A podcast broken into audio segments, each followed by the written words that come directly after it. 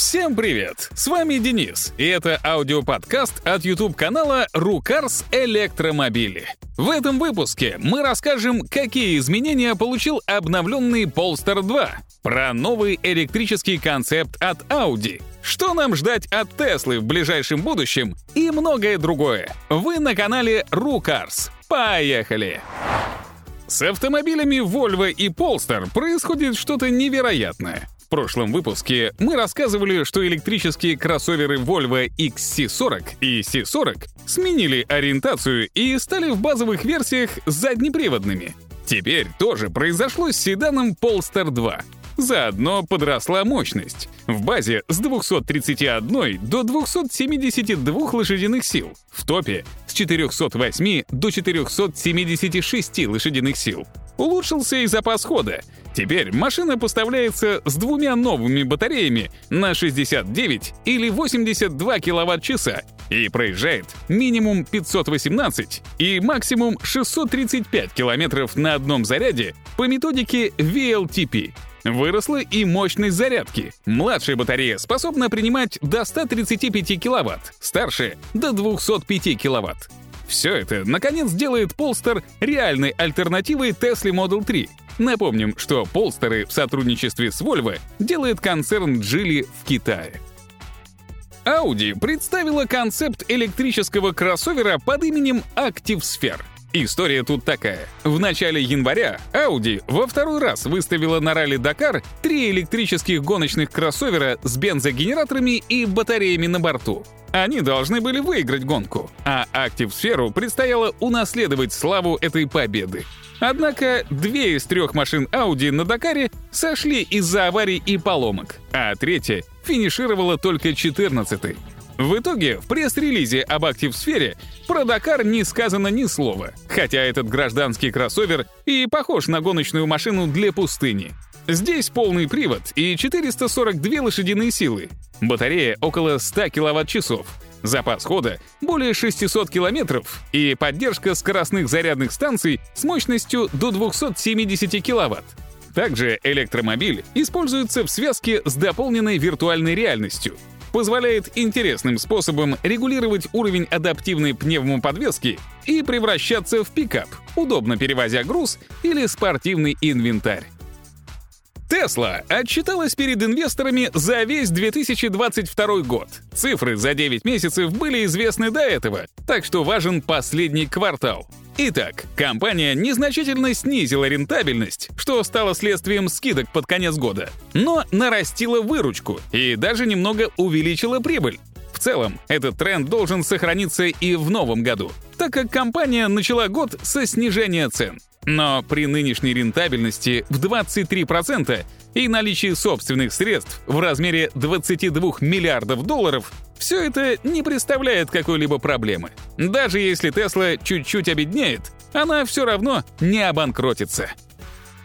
К слову, вслед за снижением цен на новые машины в США поползли вниз и цены на поддержанные Теслы. В прошлом году, когда очереди на новые электромобили растянулись на несколько месяцев, свежие подержанные машины стоили чуть ли не дороже. Средняя стоимость бэушной Теслы доходила аж до 68 тысяч долларов. Сейчас она опустилась до 50 тысяч. То есть цены рухнули сразу на 18 тысяч. Это на самом деле очень важно для электромобилизации. Если в стране по каким-то причинам не продаются дешевые электромобили, то эта ниша естественным образом занимается подержанной техникой. И надо, чтобы такая техника была.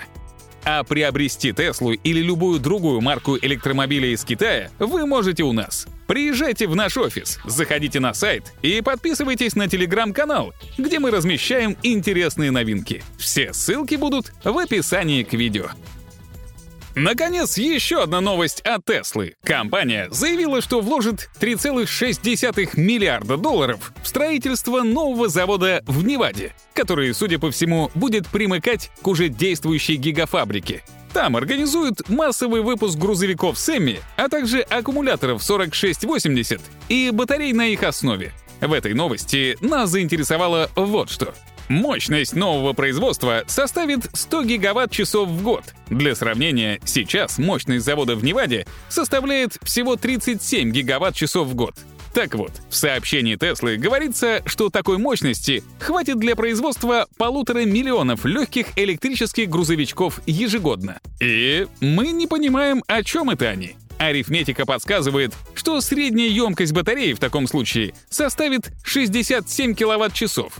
Этого достаточно для небольших городских полуфургонов, известных как каблучки. Но у Теслы не было планов делать что-то подобное, да еще и в таких количествах. А для пикапов Кибертрак, которые тоже считаются легкими грузовичками, 67 киловатт-часов будет маловато. Теперь об экзотике. Американский стартап Aptera презентовал стартовую ограниченную версию своего электрического трицикла. Это машина с рекордно низким коэффициентом аэродинамического сопротивления, равным всего 0,13.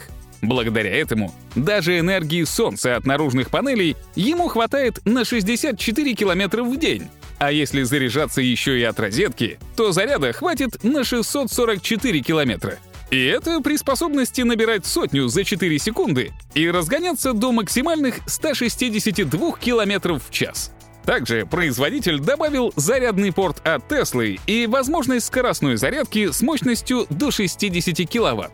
Нюанс в том, что только на то, чтобы начать производство, Аптере нужно найти финансирование в размере еще 50 миллионов долларов. Так что не факт, что машина увидит свет. Вообще, идея с установкой в электромобиль солнечных панелей не дает покоя многим. Вот новый кемпер от компании Winnebago, который называется ERV2. Машина необычная. По автомобильной части это электрический Ford Transit, 86-киловаттной батареи которого хватает всего на 175 километров пути.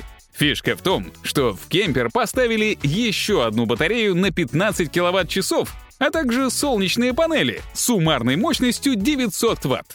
К питанию электромотора эта вторая батарея не причастна. Но если вы остановитесь в пустыне с севшими основными аккумуляторами, то дополнительных вместе с энергией солнца хватит на то, чтобы питать все бытовые приборы кемпера в течение 7 дней.